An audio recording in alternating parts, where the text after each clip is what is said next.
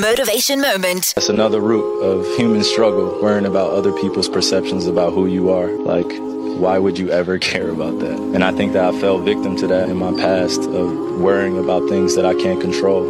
You know, if the people understood what words could do to a human being, especially where we are in today's society, then they wouldn't they wouldn't be invested in that. It's okay to be human. Like I don't have to be perfect for anyone here, nor do I have to be perfect for the public.